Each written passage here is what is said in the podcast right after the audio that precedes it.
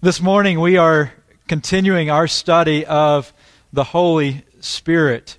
And uh, over the next couple of weeks, we're, we're going to look at the, the role of the Holy Spirit that, that serves to, to testify and to convict.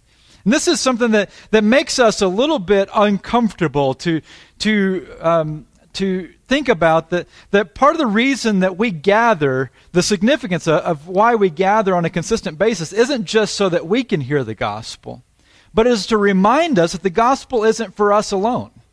That the gospel is also for the world, and that requires us speaking about Jesus to the world. That, that's uncomfortable because there's the potential of conflict, and we, we don't like conflict when I was living in Riverside, California, the church that that uh, I was working with had a, kind of a, a small uh, homeless. I don't know that it was really a problem, but there there were people that, that would sleep outside the church building at times, and most of them uh, were not any problem at all. But occasionally there would be somebody that that uh, was either on on drugs or just was suffering from some kind of mental illness. And and uh, on one one morning uh, it, we were dealing with one of those uh, men, and when he was asked to leave, he started uh, throwing rocks at uh, at the building and shattered one of the, the doors to our uh, the, the, entrance into our office section. And so I had to, to call the police and, and report that. One of our elders was a uh, retired LA County sheriff, and so I called him as well to come up there and I think he was kind of missing being on duty because he kind of went into to full on cop mode. And so he, he pulls up in, into his Cadillac and he wants to go out and try and find where this, this guy has,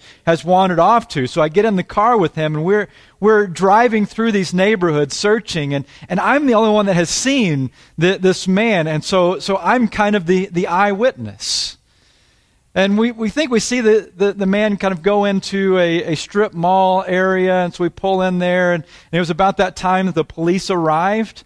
And uh, so the, the retired um, sheriff, he, he gets out, and, and he's visiting with the, the uh, local police there, and, and I see the, this man walk out of one of the shops.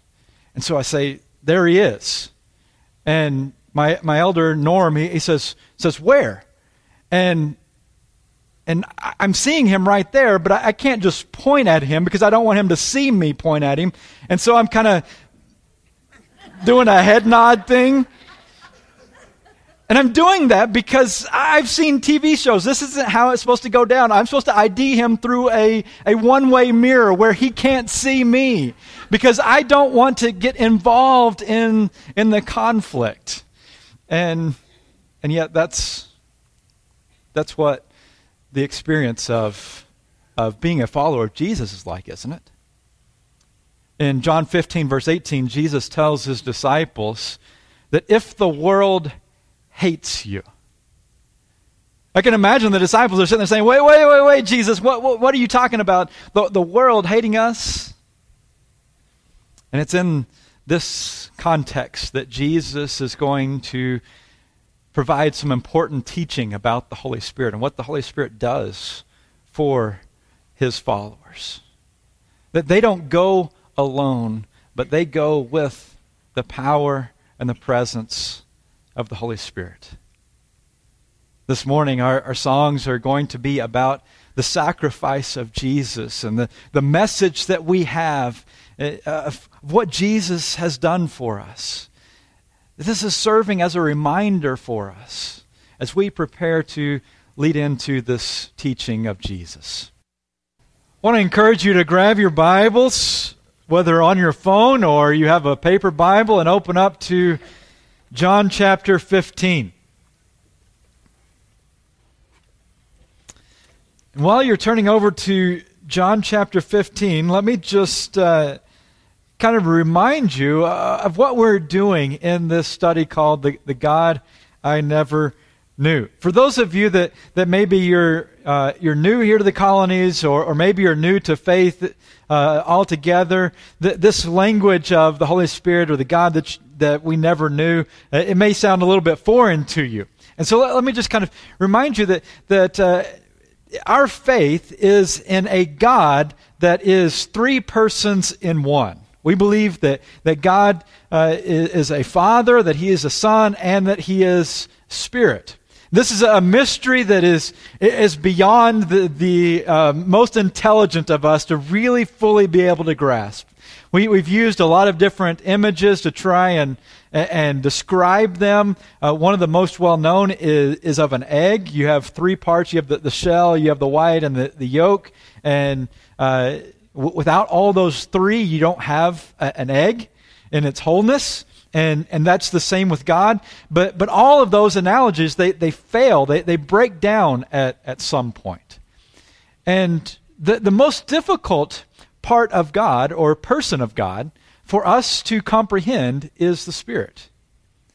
And many of our churches have stopped even talking about the Holy Spirit. And, and it's kind of a, a dangerous practice for us.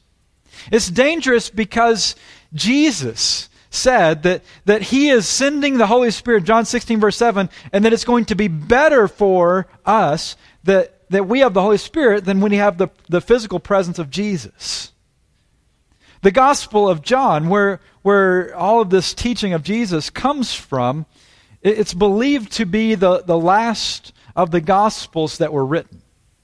That John was one of the, the, the last apostles to, to die, and he is looking at all of the, the uh, his kind of uh, contemporaries, those that were the original followers, the first generation of uh, followers of Jesus, and they are now dying. And, and so he's, he's starting to say, if this is going to continue, then maybe we need to start writing some more of the, the significant uh, parts of Jesus' life. And you get to the end of John's gospel, and John, John says that, that Jesus did so many things that if we were to write all of them, that there would not be enough libraries in the world to contain the volumes. But I have selected these, these few things so that you can believe, and that by believing you can have life. And so, of all of the, the teachings, all of the, the experiences that the disciples had with Jesus, for John to say that this is important not just for the apostles to know, or for the first generation to know, but for the next generation to know. For him to include these three chapters in which Jesus teaches extensively about the Holy Spirit says something about the significance of the Holy Spirit for those who are going to come after. We're going to pick up the reading in John 15, verse 18. Jesus says, If the world hates you, keep in mind that it hated me first. If you belong to the world, it would love you as its own. As as it is, you do not belong to the world, but I have chosen you out of the world. That is why the world hates you. Remember what I told you. A servant is not greater than his master. If they persecuted me, they will persecute you also. If they obeyed my teaching, they will obey yours also. They will treat you this way because of my name, for they do not know the one who sent me. If I had not come and spoken to them, they would not be guilty of sin, but now they have no excuse for their sin. Whoever hates me hates my Father as well. If I had not done among them the works no one else did, they would not be guilty of sin. As it is, they have seen and yet they have hated both me and my Father. But this is to fulfill what is written in their law. They hated me without reason. When the advocate comes, whom I will send to you from the Father, the Spirit of truth, who goes out from the Father, he will testify about me, and you also must, must testify, for you have been with me from the beginning. Not only does Jesus kind of break this bad news to his followers that he is leaving them, and, and, it just completely rocks their world. They are disturbed by this. But he continues on and he says, Not only am I leaving, but everybody's going to hate you. That the world is going to get worse. They're, they're going to, to, to turn against you even more so than what they have turned against me. And if you are one of those disciples and you're listening to Jesus, what, what you want to hear him say is this is how you are safe. This is the place that you need to go to seek refuge, to, to escape from them and, and their hatred. But instead, what Jesus says is, in spite of their hatred of you, you must testify. We are just now starting to experience again the, the world around Christianity hating us most of us, we, we, we, grew up in, in these kind of uh, safe environments where everyone we knew, they may not have gone to our church, but they at least went to a church. They shared a faith in Jesus. I've shared before about uh, my trip to uh, Slovakia on a mission trip whenever I was 16. It's one of the, the most formative experiences that I, have had. And uh, one of the, the young people that I met there was a, a, a young man that was 16. He was the same age that I was. His name was Peter, and uh, Peter had been converted to Christianity. He was baptized into Christ, and his family did not like it. They threatened to, to disown him, to kick him out of the house at the age of 16 if he continued to associate with Christians. And so the only way that, that he could have any kind of fellowship with another Christian was he, he worked at a McDonald's in, in the, the city. And so he would tell his parents that he had to be at work at four and he would leave at two. And he would go to see the missionary, and the missionary would give him commentaries or, or other Christian writings so that he could then read this. And, and I can't imagine what, what that kind of life had to have been like for Peter to, to choose between family and, and faith. And yet, we are living in a world where, where they're starting to turn against Christ. And what I want to hear Jesus say is okay, this is where you need to go to be safe. And yet, whenever I read Scripture over and over again, I, I see this command this command of Jesus in all of the Gospels, the last thing that he says to his disciples, to, to anyone that is following him, is this message that you have been given. It's your responsibility now to go and share that with others. And in a contemptuous society, this command of Jesus that is the, the um, greatest act of willful disobedience by the church, it leaves us living in fear.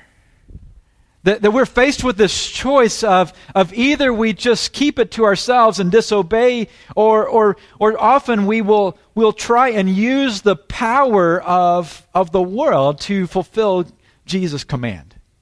So we try and try and seek political power and, and legislate morality. And it's like uh, an old Peanuts cartoon with uh, Lucy bragging about how she would have made a great evangelist. And when asked why, she said that it was because uh, she was able to convince the, the student in front of her in school that, that her uh, religion was better than, than uh, his. She was asked how she did it. She said, I beat him over the head with, with my lunchbox. And that's, that's kind of the movement that, that we kind of go through as we go through this pendulum swing is, oh, I'm not going to say anything, but now I've realized I have to say something. So, so we, we clamor for power.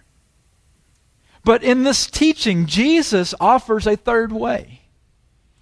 A third way of testimony. You heard Bob read scripture from uh, the First John.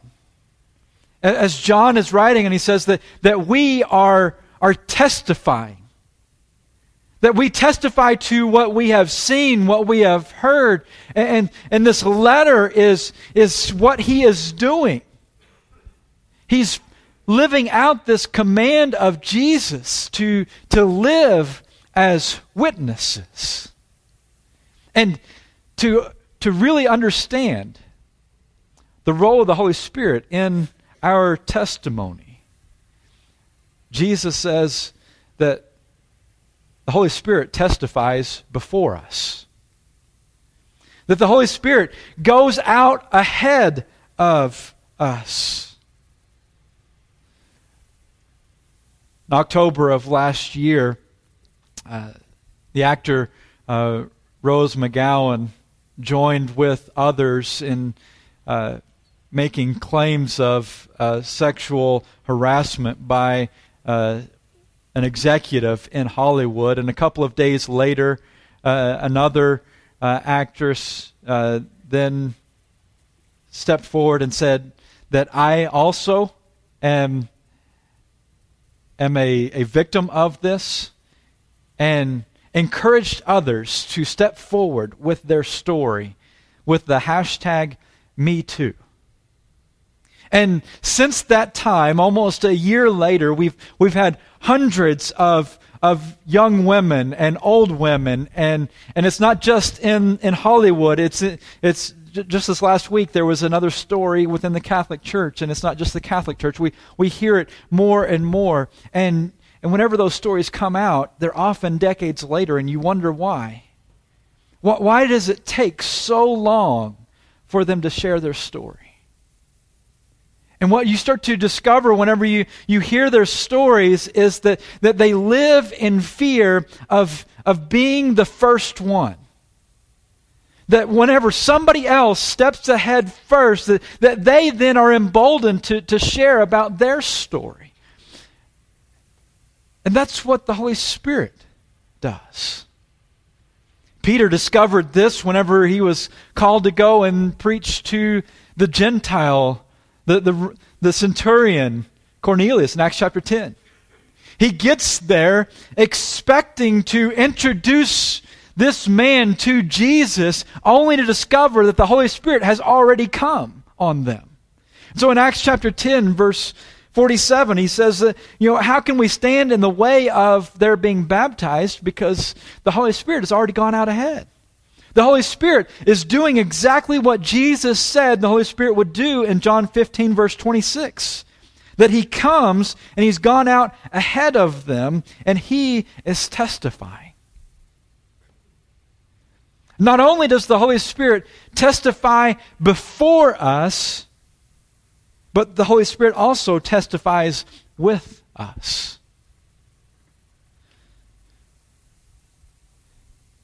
In Matthew chapter 10, Jesus is sending out his disciples and there warns them that they may be arrested, but tells them not to worry about or to, to make any preparations for what they are going to say whenever they appear before the courts.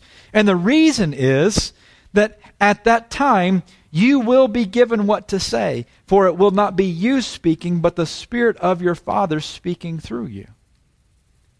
What if our lack of experience with the Holy Spirit has come from the fact that we refuse to, to step forward until we, are, we receive confirmation from the Spirit that we're supposed to say anything?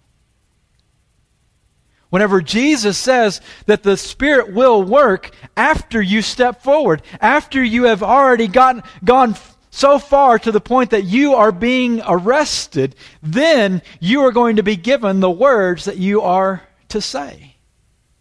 It's the same thing that, that God told Moses all the way back in Exodus.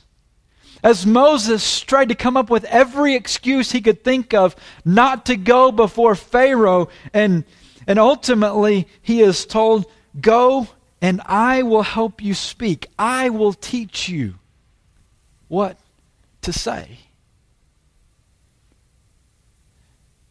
Perhaps you've heard of the the old Native American practice when a, a boy turned the age of 13 that, that his father would take him, uh, blindfold him, and walk him out into the wilderness somewhere and, and then would just leave him there. He had to stay there overnight.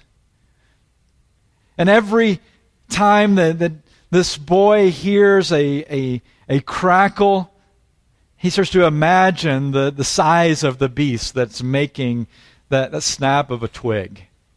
Every time he hears an animal howl, you know, he has the, the, the fear of the, the size of the teeth of this animal. And whenever the sun rises the next day, he turns to see that his father never left him, that his father was there the entire time. That, exercise was, was not just an exercise in, in bravery, but it was also an exercise in dependence. It was teaching the, the young man that no matter how far you are away from your tribe or your community, that, that you are dependent upon them. The Holy Spirit testifies with me. And perhaps most importantly, we need to notice that Jesus says that, that our testimony is about Jesus. That above all else, we testify about Jesus Christ. That's why our, our songs have been about the, the sacrifice of Jesus, about how, how God can save us. Because we start to get diverted into thinking that our message is about all kinds of other things. Recently, a pastor in New York City appeared on the, the talk show The View and he was asked a question by one of the, the liberal women on the, the, the show uh, who is, is not a believer in God. She, the first question she asked is Is abortion a sin? Carl Lentz didn't answer the question directly. He um, started to say, you know, that, that I would I want to uh, sit down and, with this person and I want to talk with them. And I want to hear their story. I want to hear about what they believe. And after that interview, he started to receive a lot of criticism from Christians for not taking a stand against abortion. Later, Carl Lentz started to defend himself and, and very publicly said that he does believe that abortion is sin, uh, but he was also fully aware of the audience that he was in front of. The person asking the question is somebody that does not believe in Christ. And see, we, we start to, to think that, that, uh, that, that our battle is, is an ethical battle. That we, we need to, to fight the battle on all of these kinds of fronts. But the problem is that you cannot expect someone to, to live the ethics that we live without having the foundation that we have. And, and I want you to listen to me very carefully because I, I don't want you to hear me say that those ethical and moral decisions that those are insignificant. But the message flows out of a belief in Jesus Christ. And that the, the primary message that the church, that the, the followers of Jesus proclaim is not morality for morality's sake. But we proclaim that Jesus is the one that saves. Every time that Paul writes a letter, he begins with theology. He begins with, This is who Jesus is. This is what Jesus has done. And because you believe that, now Let's look at the implications of that for how you live. Look at every letter of Paul, and approximately half of Paul's letter is theology. And at some point, there's going to be a therefore. Uh, therefore, because of all of this stuff, now, this is how you live. Paul himself said that to the Corinthians that whenever I was among you, I resolved to know nothing but Christ and Him crucified. Jesus Christ is the foundation of our message. We can talk about how we love the Bible, how we love our church, but they are not the centerpiece of our gospel. The centerpiece of our gospel is that Jesus Christ is God, that Jesus Christ sacrificed himself so that we can live. And because that is our message, we have the presence of God with us. Let's pray. Father, we thank you for Jesus. We thank you for the sacrifice that he has made. And Father, our prayer this morning is that you will remind us that we are not to live our lives for ourselves alone, that you have given us a mission in this world. And Father, we pray for a fresh filling of the Spirit so that we can, we can testify to who Jesus is. And it's in Christ's name we pray. Amen. And if you would like to ask the prayers of those that are gathered here this morning, or maybe you want to put your faith into this God who saves, that has freely given us life, we invite you to come as we stand together and sing.